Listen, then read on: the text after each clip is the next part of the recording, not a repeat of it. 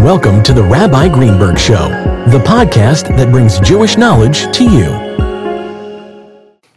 You know the famous debate whether we pronounce the word tomato or tomato? Well, I'm going to borrow that for another discussion about Mashiach. Is it Mashiach or the Messiah? I remember about 30 years ago when I started to give lectures and classes on this topic of Mashiach, the Messiah. I remember hearing of a report that dismayed me. A young man, a yeshiva student, trying to promote the idea of Mashiach, and he put some posters on his car with the words, Mashiach is coming soon. And someone overheard two spectators, one asking the other, What is that? What's that Mashiach? And the other one answers, Oh, they're probably promoting a new movie. It was dismaying because you would think that people knew what Mashiach was. But then, a short time after that, I heard another story, which is a little bit uplifting. A rabbi was giving a talk on the subject of Mashiach, and in the front row was a mother with a young daughter, a 10 year old daughter. And the rabbi, who was sensitive to the English speakers who didn't understand Hebrew words, used the term the Messiah. And the little girl turns to her mother and says, Ma, what's the Messiah? And the mother says, Mashiach. Oh, the little girl says. So, whether it's Mashiach or Messiah, what exactly is Jewish about this subject? You see, we are suffering because of two centuries of benign neglect from a lack of understand, understanding of Jewish values, of Jewish beliefs. And unfortunately, a lot of people, a lot of Jewish people will tell you when you talk about Mashiach or other topics, they'll say, Isn't that what they believe in? referring to other religions. So that Jews feel what is Jewish has to be something that isn't practiced or believed by the non Jews. So they negate beliefs such as the Mashiach, such as the afterlife, such as resurrection of the dead, such as reincarnation, such as heaven and hell. When you mention any of these subject, uh, subjects, the Jews will say, Is that a Jewish belief? That couldn't be, because that's what they believe in. Although these are patently Jewish beliefs that were borrowed and adapted to suit their own ideological and theological preferences, but they are, in essence, in their origin, Jewish beliefs. Another unfortunate thing is that while we reject Jewish beliefs because we think they are not Jewish, we absorb non Jewish beliefs by osmosis, just by living in a non Jewish environment. For example, uh, you talk about uh, superstition where people will knock on wood. Jewish people will do that. Where does that come from? That has its origins in pagan myths about spirits in the trees and wood, or it comes from the Christian idea of the crucifix. But whatever it is, it's certainly not a Jewish belief and a Jewish practice. People will talk about the weekend. I'm going somewhere for the weekend. What is the weekend? Saturday and Sunday. No, it isn't. In Judaism, the weekend is Shabbat. That's the end of the week. Sunday is the beginning of a new week. Or, for that matter, what is a rabbi? A rabbi is the Jewish version of a priest. The synagogue is the Jewish version of the church. A Sabbath, Shabbat, is the Jewish version of the Christian Sunday, the day of rest for them. And we can go on and on.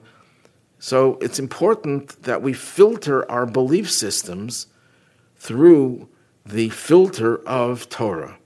In order for us to know what is Jewish and what is not Jewish, we have to look at the classic sources. So let's take the subject of Mashiach which, as I said before, is a patently Jewish concept. But it's not just a Jewish concept, some very far fetched idea that is some obscure idea. It's a very much part of Judaism and of Jewish life.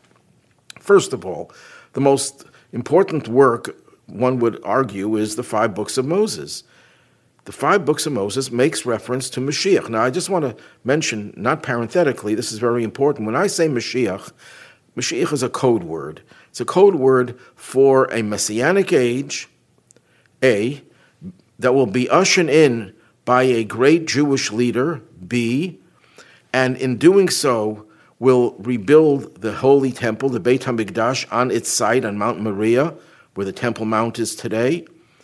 And number four, that will follow, that what will follow after that will be a age of peace and tranquility, an age of holiness, and that will be followed by Tchiyat HaMetim, the resurrection of the dead. But we'll go into each one of these things in its proper time.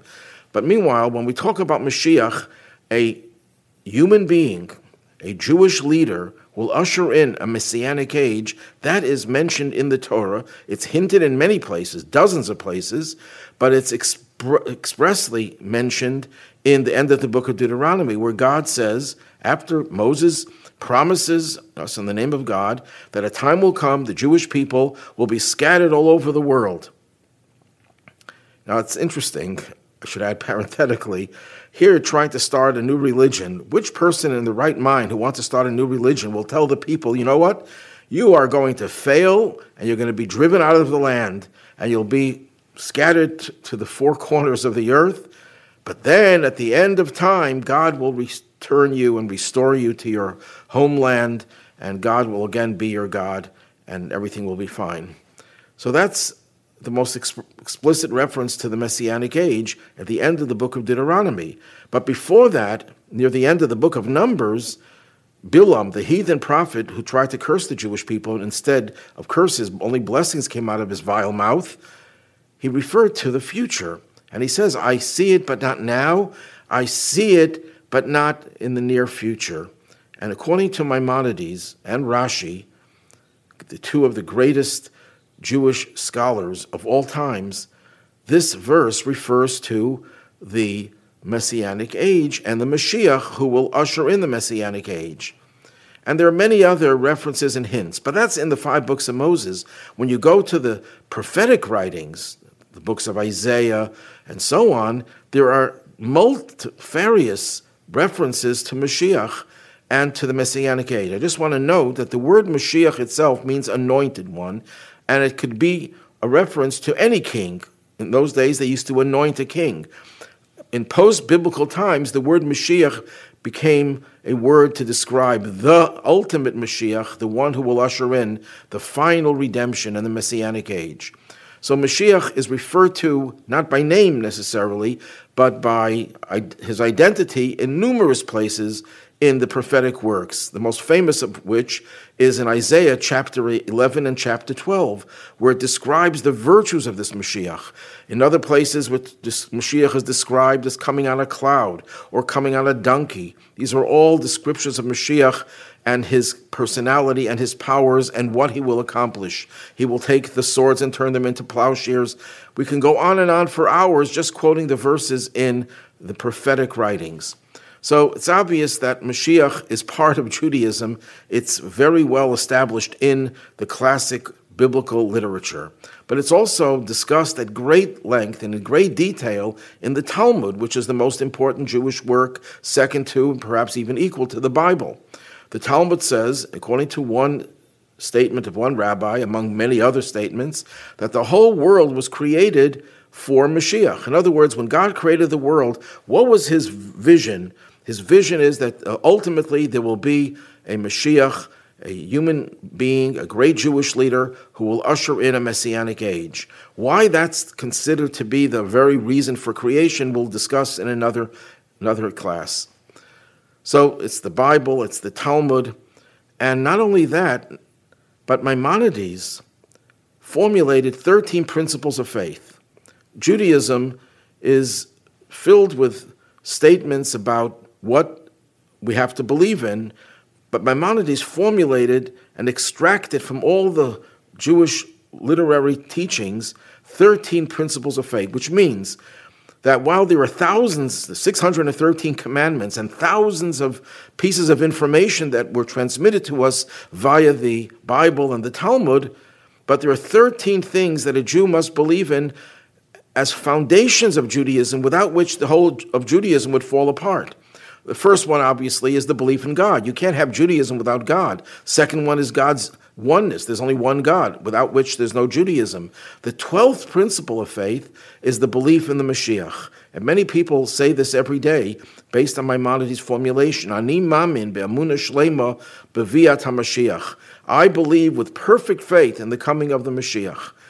Now, Maimonides, when he establishes that this is a foundation of Judaism, he's suggesting, and not more than just suggesting, he's declaring that if you eliminate the belief in Mashiach from Judaism, the whole of Judaism collapses. Now, the explanation why that's so we'll leave for another time. I just wanted to establish that according to the greatest of Jewish minds and authorities, Mashiach was not just one little detail in Judaism. There are many details in Judaism. There's a detail, for example, that Abraham's nephew was Lot. That's important to know because it's in the Torah, but it's not a foundation of Judaism. The Torah talks about angels. We do believe in angels, but it's not a foundation of Judaism. But Mashiach is a foundation, an essential, fundamental basis of all of Judaism. But Judaism also takes the belief in Mashiach to the next level. Not only is it a foundation of Judaism, not only is it mentioned in the Torah repeatedly, but it's something that is a commandment, a mitzvah. What do I mean by a mitzvah? There are a lot of things the Torah says, historical things, that yes, we believe in because we believe in the Torah, but they're not commandments. The belief in Mashiach is not just something we believe in, but it's something that we're commanded to believe in. Where is that commandment? According to a medieval sage who wrote a book called Sefer Mitzvot Katan, the small book of commandments, where he lists all the 613 commandments, he refers to the very first statement in the ten so-called Ten Commandments. I am God, your God, who has taken you out of the land of Egypt from the house of bondage. Now, that's not a commandment, that's a statement, that's a declaration. The next sentence is don't have any other gods is a commandment. Don't, do not. Remember the day of the Sabbath. That's a commandment. But how is I am the God, your God, who has taken you out of the land of Egypt a commandment? And he explains that implicit in that statement is the belief that just as God has taken us out of Egypt from the house of bondage in the past, so too will God redeem the Jewish people and take them out of exile in the future. So it's actually a commandment. And the first commandment, the, the first commandment we were given as we became a nation at Mount Sinai was the belief that God will eventually take us out of exile. But then it goes even beyond that. In our prayers, the three most important prayers, one could say, arguably, two of the three are certainly the two most important. One is the Amida, the standing prayer, or also known as the Shemona Esrei, the 18 blessings, because originally this prayer had 18 and 19th one was added. Then there's the Shema, and then there's Kaddish. Now, the Amida, the standing prayer, Maimonides characterizes as a prayer in which we ask God for all our basic needs, our most important needs.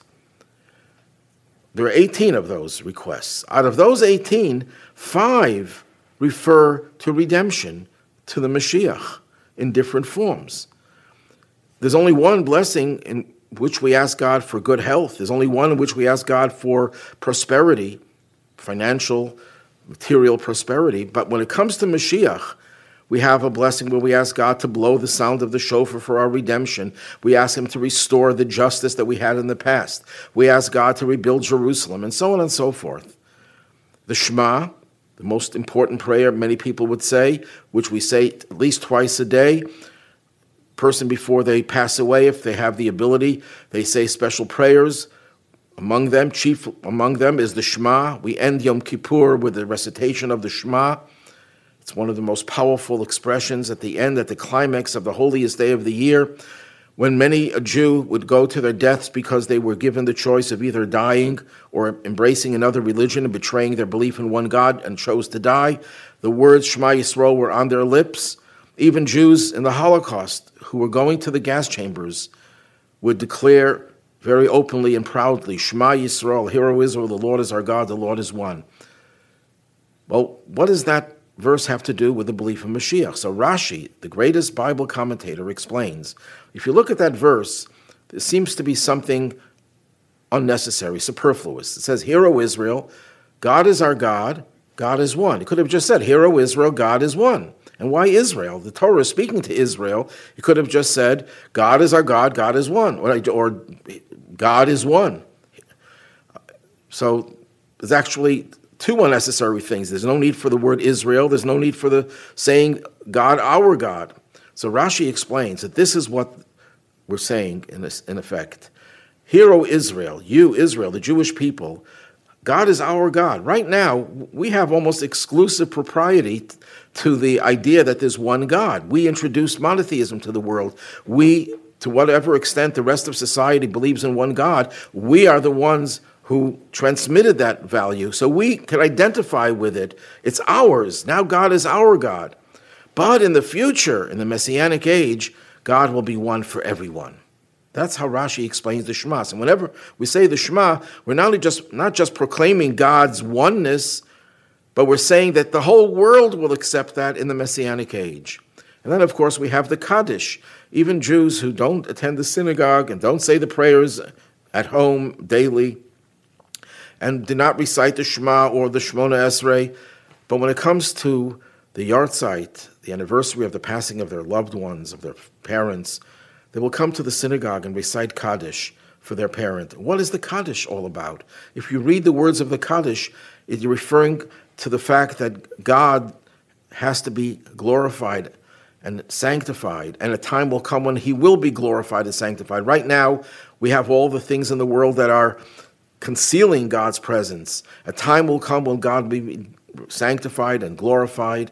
And in some versions of the Kaddish, we will actually make reference that the, God will blossom the redemption and bring the Mashiach. So the Kaddish is all about the coming redemption through Mashiach. But Mashiach is, our prayers are filled with Mashiach. If you make a tally, and I did this 30 years ago, I counted the amount of times the subject of Mashiach and all its ancillary beliefs, like the building of the third temple, the resurrection of the dead, and so on. If you count the amounts of time we say this in our daily prayers in the course of a year, how many times does this subject come to the fore? How many times do we make reference to it in our prayers? And I came up with at least 20,000 times between 20,000 and 25,000, depending on whether a person eats their meals several times a day and they say the grace after meals in which they refer to the final redemption and so on. But 20,000 is a conservative estimate. How many times a year do we eat? We eat three meals a day, perhaps, course of a year, a little over a thousand meals, but 20,000 times we refer to Mashiach. How could anyone entertain the notion that Mashiach is not fundamental to Judaism. In fact, one of the great non Hasidic sages of the 19th and 20th centuries, the Chafetz Chaim, writes in one of his commentaries that Mashiach is not just a foundation, a fundamental part of Judaism, it's the foundation of foundations. What that means will be discussed in another, in another class. But Mashiach is also a part of Jewish life. I'll use a few examples.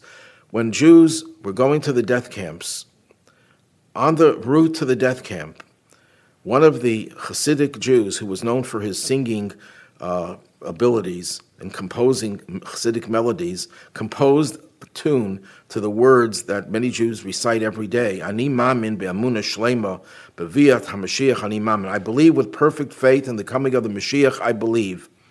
And he composed a beautiful, haunting melody. And he said that anybody who will bring this melody to the attention of his Rebbe, of his master, the Modzitzer Rebbe, he will give him half of his share in the world to come. Two people were able to climb out of the cattle car by finding a crack in the roof. One of them was killed when he dropped out instantaneously. The other one fled and reached the shores of America and, re- and taught this mel- melody to the Modzitzer Rebbe. And from that time on, it became um, very much a part of the melodies that have sung by Jews the world over to this very day.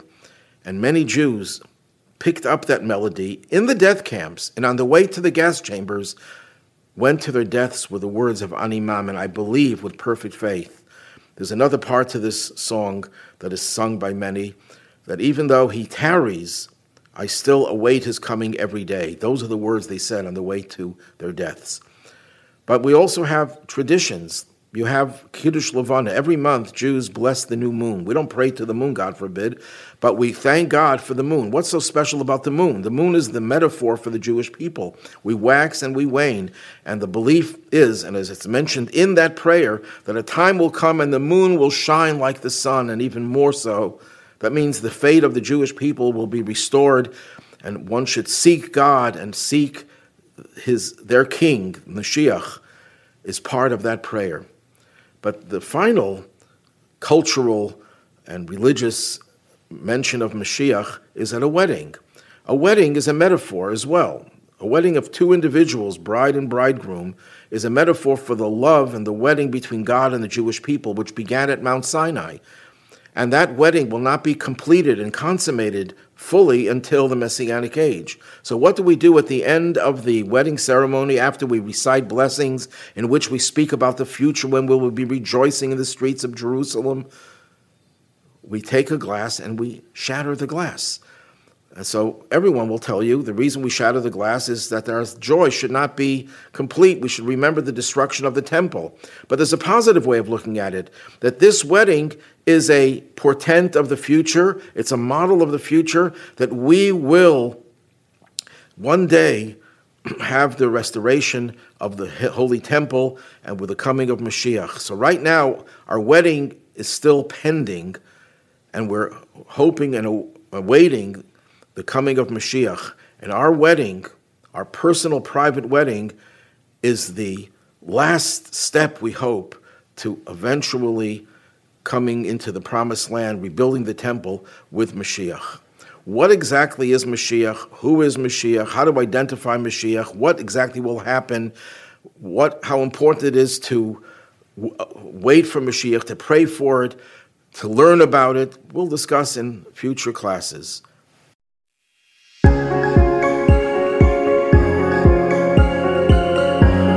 Thanks for listening to the Rabbi Greenberg Show.